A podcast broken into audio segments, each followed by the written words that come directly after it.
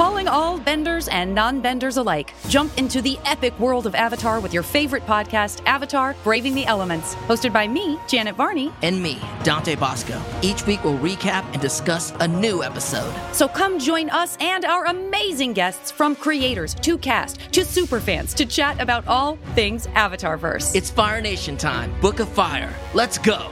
Listen to Avatar Braving the Elements. wherever you get your podcasts. A graphic novel, a TV show. Well, it's not TV, it's HBO. And will this thing succeed? And by how much, man? And some might cheer and some might scoff because it's Damon Lindelof. But either way, we're off to watch some Watchmen.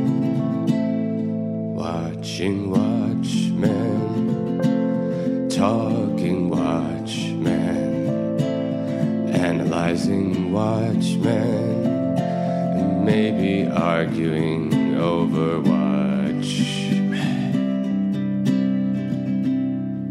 Welcome to Watchmen Watch, a podcast about HBO's Watchmen, where we watch Watchmen and then watch you watching Watchmen while you watch us watch Watchmen. I'm Alex. I'm Justin. I'm Pete. That's too much, dude. no, That's too no, much. it's just the right No, amount. It's that's- just the right amount. that's I a little got too it. I much. nailed it. I nailed it. Crushed it, you guys. Episode over. Yeah. Okay. It's very short. We're doing short podcasts.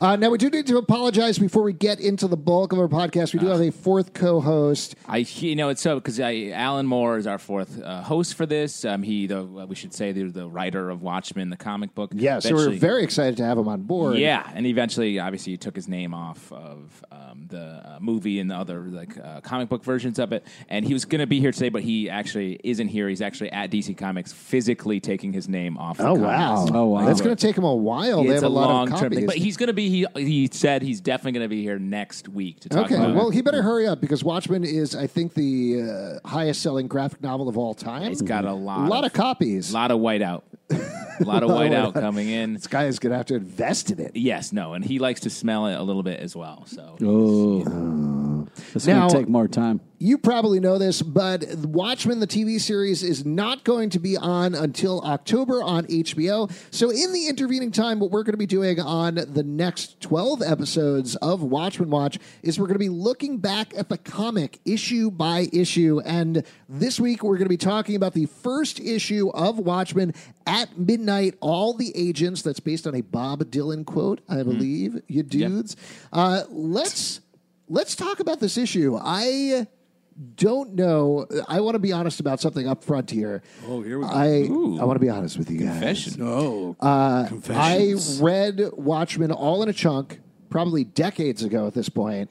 Wow. I think I read it maybe or skimmed it again before the movie came out, just so I could kind of familiarize myself with it. But it's been years since I actually read this book. are you talking about like the '80s? Like it's been since the '80s? The wa- Zack Snyder Watchmen movie did not come out in the 80s. What, what is your joke? I don't know. the '80s is when it came out. Yeah. That's when The you were book. you were there. Yes. Mm. You were He there. was there Yeah. when I was Alan there. Moore was like, the end. That's why we got to connect. Yeah, that's how we got the phone number. Anyway, I haven't actually deeply read it in decades at this point. So, doing that for this podcast, actually taking the time to make sure that I synthesized as much of the words and the panels and everything as possible was, first of all, fascinating because I don't know if you guys know this. This is a very good comic. This is a very good comic. yes. It's very well done. Alan Moore, good on writing. Dave Gibbons, very good on He's art. good on writing. Yes. He's, he's good, on, Good on writing. writing. Yeah, he's as good on uh, writing as you are at saying that. yes, uh, John Higgins on color, uh, and it was edited by Len Wein and Barbara Kesel. Uh, this is. I really honestly was kind of blown away by how good this is because Yeah. we we do a regular live comic book talk show. We do. Watchmen comes up a lot when Yeah, we're talking about it. So it's almost become abstract to me in terms of like, yeah, yeah, yeah, that's the best comic book of all time. I get it. Mm. That's fine. Yeah, no, exactly. You don't think about it as much anymore. Right. But this is legitimately an excellent comic book. It- the, I love how blown away you are Breaking news. by Well, but I- this comic. I felt the same way because, like, just like Alex was saying, actually rereading it, the pacing of this comic book Yeah. is unbelievable. It really is. It's so it shocking. starts out so well, grabs your attention, never lets go. It's really impressive. just how much control Alan Moore has of the story from the jump, and the art on top of that is just so good. Dave Gibbons' art, like it's so it's of the era, but it also feels timeless. It has like a lot of the sort of dark shadowing to it, which gives it this sort of tense, mm-hmm. bleak tone, but it still feels just as relevant And as, well, I, as I modern think, art. I think just real quick, the thing that I was going to say about the timeless thing, the thing that struck me is so many things you go back and read, and you're like, oh, that I can see how that worked at the time, why it was Yeah. important. This is still a very good comic book. And Yeah. it's also like one of those things where like the imagery and the stuff that they use in comics, it everything that I see it kind of informs and it's like one of those things that sticks with you. Like when I picture someone getting thrown out of a window, it's always the comedian. Yeah, It's- which you picture really? often, right? Yeah. usually as you're being thrown out of a window. Yeah, but it's just like it's done First so iconically and so well. Everything after that blows. Uh, yeah, I mean, uh, like the nine panel grid that um, it's used in this is sort of, uh, and it's not all like there's not nine panels on every page, but using that grid as a basis, I feel like that's something that a lot of comic book artists are coming back to now. Yeah. Um, I also want to Especially say, recently. like in the 80s this was like in sort of the top cold war like nuclear threat that definitely weighs heavily on this series and now uh, we're sort of back in international politics being terrifying our american politics being Keanu like, Reeves is popular again. It's like Reeves is the 80s all over again. It re- really weighs in here, the Keanu Reeves of it all.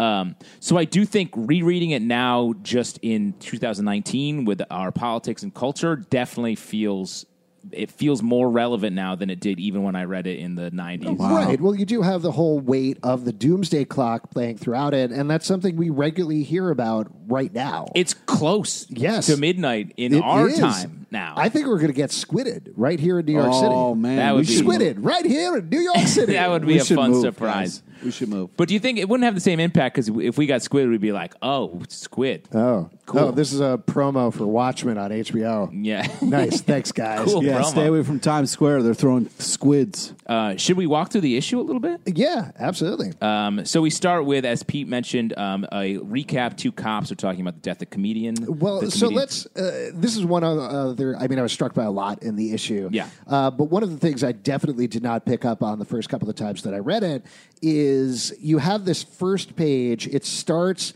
on the comedian's now iconic button in a Yeah. pool of blood. It pulls up, up, up, up, up as it goes up to this cop, uh, saying, "What does he say? It's a long drop." Hmm, that's quite a drop. That's quite a drop. You have Rorschach's Nice reading. narration over the entire thing, but you also have the guy that we don't know yet is Rorschach walking through the blood, trailing the blood as Yeah. he goes, pulling it with him. He's pulling this death with him, which I think is very He's cool. a creepy dude. yeah, and as just- the cops are leaving, that's when you really see Rorschach. For the Right, first and we time. still don't. In this issue, we, We do don't not know that he's No. Rorschach, but he is. This red-haired man is Rorschach, as we find out later in the series.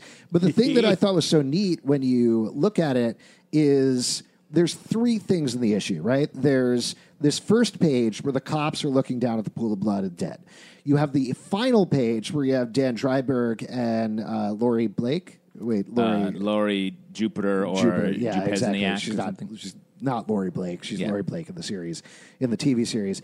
Uh, Laurie is standing on that rooftop, and you have the same zoom out at the same pace, Yeah. looking down above them, which could imply that that's another murder, that we've watched another death happening at the same time. But then you also have Rorschach's narration saying, and I would look down at them and I would say no. Yeah. And that's so there's so many different layered things going on here at the same time. And to add another layer, at that last panel, to me, it's Doctor Manhattan spying on them Yes. as uh, Night Owl's out with his wife. Right, and it's his heart dying potentially. Well, if if Doctor Manhattan potentially has a heart, I mean that's Yeah. certainly up for A heartbreaking. exactly. Yeah. uh, the other thing that I was really struck by this issue as we walk through it is it's funny. Like that's Yeah. something that I think people forget about Watchmen. Is there's some funny moments, there's some weird moments in here. It's not the wrong lesson that so many people have taken from Watchmen is you got to make things dark and serious, Yeah. and that's not what this book is about at all. In fact, it's it is dark and serious, but it's the feeling, the way that lands is by having comedy, which creates a greater distance between the, the laughs to the really dark stuff. So you're really on a roller So you're coaster asking ride. yourself, why so serious? right. That's exactly what I my point is. Yeah. Yeah. Uh, Watchmen walked so the Dark Knight could run. Watchmen watch so the Dark Knight could watch harder. Harder. Uh, so we got that first page. You want to move to? Uh, yeah, so we have um, and these cops. They seem like sort of uh, scumbaggy cops, uh, and they're like sort of the heroes Classic. here. And we're seeing interspersed with their investigation of the crime scene. You see flashback the the murder happening of the comedian, which was just hadn't seen that before when I first read this. And reading here, it's really well paced, and it really creates this essential mystery. And at the same time, we don't know who the comedian is. Right. We like we don't know this is a take on like a, a Justice League type team until much later. Not even in this issue. Yeah, there's uh, something this issue does. Another thing this issue does very well is introduce all the characters in a very fluid way through both these detectives initially, and then through Rorschach's investigation, where he approaches each of the characters. But it never it never feels like and now meet this character and now meet this character. And part of the reason is that Warren Gibbons. Gibbons, through the body language of the characters, but more through the writing, has set up all of these backstories and all this history. So people are not coming into it as we are fresh friends who have met each other for the first time. It's Yeah. when Night Owl and Rorschach see each other for the first time. It's for the first time in years, and Yeah. they broke apart, and at least one of them doesn't know why. And you feel the weight of their relationship Yes. on all of these characters. I really do think that because we read so many comic books, we can kind of tell at this point when people are just moving characters around to get them to a certain thing for something they have planned. And this is done in such a creative way. You don't feel like it, they're just moving It, characters. it's very fluid Yeah. in terms of introducing the characters, in terms of the plot. Uh, Alan Moore, again, huge shocker here, very good writer, but he knows how to get us uh, uh, across both plot and character at the same time. it would in have been great if he, if he was here to answer some of these questions. Yeah. It's a real him, disappointment to me. He is going to be here next week, as we keep saying. Yes, I'm excited. Uh, we'll save some of the questions uh, while we talk about issue Definitely, two. definitely, definitely. Yeah. Um, so the spine of the issue is uh, Rorschach sort of going around to the different uh, heroes and warning them, like, "Hey, um, comedian is dead, and you might be next." Right. And it's telling, like, and what a good friend. yes, he's a good friend, but he also is. He feels like he's the one character after their their super team broke up, and you feel the sadness for everyone for in different ways. Like Night Owl, he's sad because he doesn't have anything else going on in his life. He's visiting the original Night Owl, who also has a sad life and wrote a book about superheroes. Um, as he visits everyone, it's like clear like it was a bad relationship. Um, their uh, their relationships have not maintained throughout. Um, but it, he's the only one who's sort of still in his mode, like on the case, trying to figure this out. Yeah. So you're definitely identify with him as like the character, the hero driving through. Oh, but yeah. some of the things we were talking about before, he is saying some stuff that now I'm in our modern politics and culture. Like he's saying some pretty alt right Yes. shit here. I I do not think you're supposed to identify with Rorschach. Really? At all. No, I really He's the don't only think so. guy I identify with. Really, what do you identify with in him? And I'm scared to ask. the way that he doesn't trust people, the way that he feels like he is, uh, you know, creepier or dirtier than people, the way he like is, the way he lives is different. He's an than- outsider. He's an outsider. Yeah, thank you. Yeah. Um, and also like the fact that like he covers his face and like you know doesn't uh, show people kind of who he is and what he's about. and his dedication to the Yeah. sort of the case and being yeah, exactly. what he is, It's thinks a above all is. else, like above you know getting proper meals or you know. But I think that's the hygiene. trap. That's a trap of what you were saying before about the lesson a lot of comic book writers and companies took from this was like, oh, we got to do this. I think now, after we've read hundreds of issues of The Punisher and all these other darker heroes that came out after Watchmen, it's tricked us into thinking we should identify with Rorschach when really he has just as many. Plus he's, he's fucked violent. up. I- he's super violent, yeah. Which is great. Um, he's a loner. He considers the rest of the world filth and just like well, so uh, an uh, let's, abattoir. Let's talk about that a little bit because his. It's interesting. I, I mean, I'm sure there's much better ways of saying this, and uh, much uh, there's been so much research and writing about Watchmen in the intervening years. But you have he's Rorschach, right? Like his mask is a fluid Rorschach test that people can ostensibly see whatever they want. Mm-hmm. They look at him and they see whatever they want in him, but everybody sees the same thing in Rorschach. Yeah. Everybody sees exactly who he is, and he is pretty straight up exactly who he is at the same time, versus everybody else who is currently they're not wearing masks. They're all supposedly being who they are, including, say, and this is a huge spoiler if you never Watchmen, but Adrian Veidt, Ozymandias, who is the real villain of the series, he's not wearing a mask right now. He's not wearing a costume. He's like, this is who I am. I'm a businessman. I'm smart, but I'm not really the smartest man in the world. This is me up front. But everybody else is hiding something. Uh, Yeah, and except Rorschach's the only Rorschach. one. Exactly. He's Rorschach only is calling honest them out. He's going out and calling each of them out on, Right. in these missions. Like, so I, mean, I, I guess what I was getting around to was the point that like I think he wants you to see whatever you see in the world on him, but all he sees in the world is that filth, is that disgustingness, is everybody is erring on the side of bad. That's why he makes this frankly crazy assumption off of one murder that somebody is killing capes. yeah. You know, there's really no evidence there, and he's not necessarily wrong, but he's not necessarily right either. It's because he goes to the comedian is dead. What is the worst case scenario? Yeah. And the worst case scenario is they're coming for all of us. Right. He lives walking through that puddle of blood all the time. and he comments so much on the culture, um, but at the same time, he's a reflection of all of the comments he's making. He is the Rorschach Right. test for the culture. But like some of the alt right stuff. Are you okay? Are you dying there? Sorry, yeah, I'm joking. I'm the truth. Um, uh, betraying even his own shallow liberal affectations. Like, there's just some stuff in here that really hit me in this rereading of it um, in our uh, modern world, where the in like all that this kind of uh, language and mentality really like proliferates on Reddit and, and different spots on the internet, where a lot of bad shit comes out of. Yeah. Now, one other visual thing that I really loved throughout the issue, just in terms of the body language, there's so many little subtle things that happen. Like uh, there is a there's a bunch of graffiti, like who watches the Watchmen, but it's kind of cut off each time. I don't think we see it fully each Yeah. time it pops up.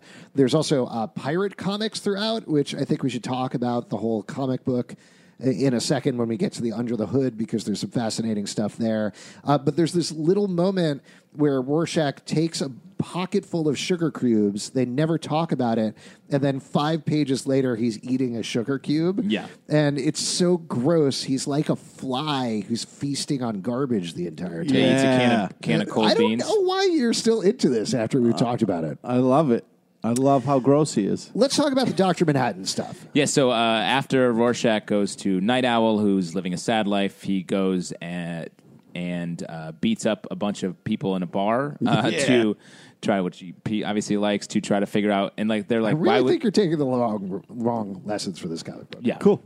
Um, it's crazy though. It's he calls it his exercise, and it's just because there's no real. It was a one person job killing the comedian. Like the fact that there would be henchmen there. It, it seems like he's doing this fully just to beat people up, not for anything else. Absolutely. Well, it's his exercise. Some people like to walk in the park. Other people have gym memberships. He goes to a bar and he all beats people equally up. reasonable things. Yep. Uh, but he he goes and talks to Ozymandias, um, uh, Veidt, who's like a corporate sellout, basically. Um, shits on him a little bit. Then he goes to talk to Doctor Manhattan, who lives in the works for the government, is still ostensibly a mask. Um, he's distant from the world. Uh, he, we see this great panel where he's like. Uh, Three stories tall uh, to first meet him. Such a great visual. And everything else throughout the book, for the most part, is very, very tight. It holds that nine panel grid until we see Dr. Manhattan, where it completely opens up. Yeah. And this gets to something that I think also, in particular, not to lump on it too much, but the Zack Snyder movie got completely wrong about Watchmen is these aren't superheroes. No. These are regular people. Even Adrian Veidt is certainly, he's pushing down his intelligence a little bit. He's, Yeah. he's trying to be modest about it, but he's not actually the smartest man in the world. He just has a lot of resources at this point. Yeah. Same with He's rich. Rorschach. Rorschach isn't super strong. The comedian isn't super strong. Um, superheroes have developed in a way, but they're really just humans. Yeah. The one exception is Dr. Manhattan, but The other thing that I think even everybody gets wrong about Dr. Manhattan that's very clear in this issue is he's not all powerful. No. He doesn't know everything and he can't do everything. No, and he's even learning about his powers.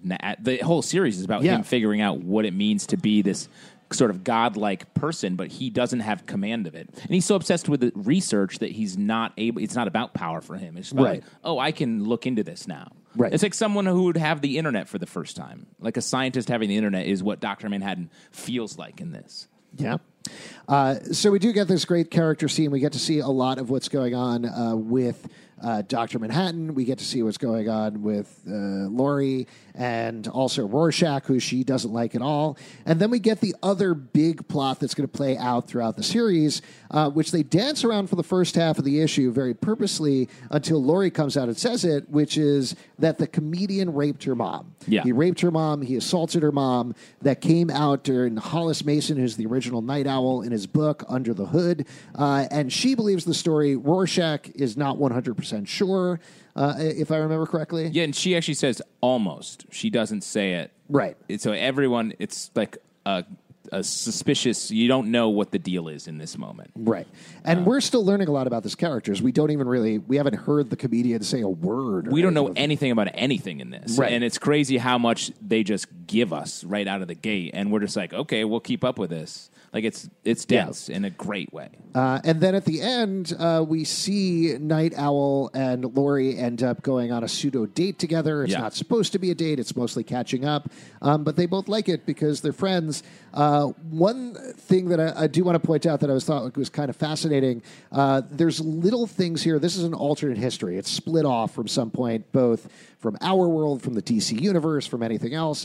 Uh, there are little things like I believe there's a turkey there with four legs that they're mm-hmm. serving at the restaurant. And there are other things like that that give you little indicators, not just through the fashion, but the, literally the things that people are eating, that the Oh, yeah. world is a little different. Yeah. That feels like the turkey with four legs feels like a mistake, but maybe no, I don't think it is. Really, I it's think so like, small in this If you have a world, again, jumping to the end here, where Ozymandias is able to build genetically a cat, he's able, a cat creature, he's able Yeah. to build a squid. What's to say he hasn't also done that? Where great, we That's true. created a turkey with a little That's more fair. meat on it. you Yeah. know? We do get a mention of Action Comics in the back matter, the, un, an excerpt from Under the Hood, which is the book that the first Night Owl read, was sort of a superhero tell-all, um, which I reread for this as well. And man, it's so good. I uh, I want to say I reread it, but this is another. This is the second thing I wanted to be honest with you guys about. I don't think I ever read it. Oh, I really? I think I completely was like, eh, word book, no yeah, thanks. Yeah, that's exactly. And mine. I was so wrong because reading it for this, I was blown away. So the first story, it's the sort of intro to the book, and it's just a story about um, him and his dad at this uh, auto mechanic shop that he worked at. It's such a just a great, a great short story. It's a great short story. It parallels what went on in the first issue, but from a continuity standpoint, when you're talking about that alternate evolution, as you mentioned, he talks about Hollis Mason talks about. Oh, I remember reading Action Comics and seeing the introduction of Superman. But Yeah. in the alternate history of Watchmen, what actually happened was they released Action Comics. It was big. People loved it. But then a couple of years later, the first vigilante hooded justice showed up, and then people didn't need superhero comics anymore because Yeah. superheroes existed in real. real life, and that's why pirate comics became the biggest thing. So Yeah. when we link up in the current continuity in Watchmen, everybody reads pirate comics, and we're going to get into that pretty soon with the Black Freighter back Curse of the Black Freighter. Curse of the Black Freighter, and everything else, which again provides a lot of parallels for what's going on. But uh, yeah, I I felt super dumb for having not read it that first time through. yeah, no, it's it's so good. Just rereading, I was like, oh right, I forgot how good this was. Yeah, definitely check out Watchmen number one. Yeah. from DC we Comics. we can't recommend it. Oh, Uh, man. find it Yeah. if you hot take, hot take. Uh, all right, next week we are going to be talking about the second issue of Watchmen, so be sure to read it before then if you want to check it out with us. And of course, as the series gets closer, we'll talk more and more about that. You can support this podcast at patreon.com slash comic book club. Also, we do a live show every Tuesday night at 8 p.m. at the People's Improv Theater Loft in New York. Come on by, we'll chat with you about Watchmen. Pete, what do you want to plug? Friend us on Facebook so you get to know about the amazing guests we have on our live show. follow us on Twitter at Comic Book Live. Also, follow us on Twitter at, at WatchWatchman1 for Watchmen stuff. Yeah, number one. Number, Number one. one. Watch Number one. Watchmen, number one podcast. Comicbookclublive.com for this podcast and more. Uh, you can subscribe all sorts of places. Our RSS feed is on the website. And remember, we taped this podcast 35 minutes ago.